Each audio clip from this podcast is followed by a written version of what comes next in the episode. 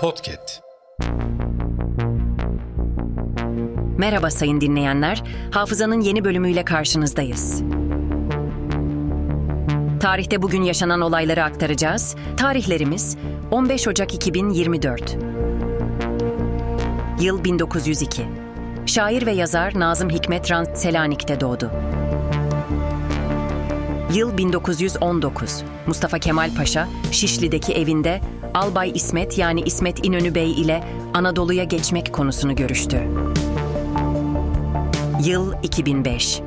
Filistin lideri Yaser Arafat'ın 11 Kasım 2004'te hayatını kaybetmesinin ardından 9 Ocak'ta devlet başkanı seçilen Mahmut Abbas yemin ederek göreve başladı.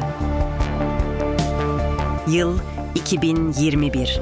Gelecek Partisi Genel Başkan Yardımcısı Selçuk Özdağ, Yeni Çağ Gazetesi Ankara temsilcisi Orhan Uğuroğlu ve KRT TV programcısı Afşin Hatipoğlu uğradıkları saldırıda yaralandı.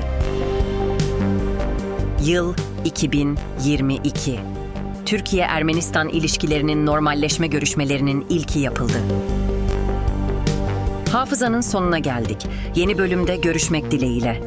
Hafızanızı tazelemek için bizi dinlemeye devam edin.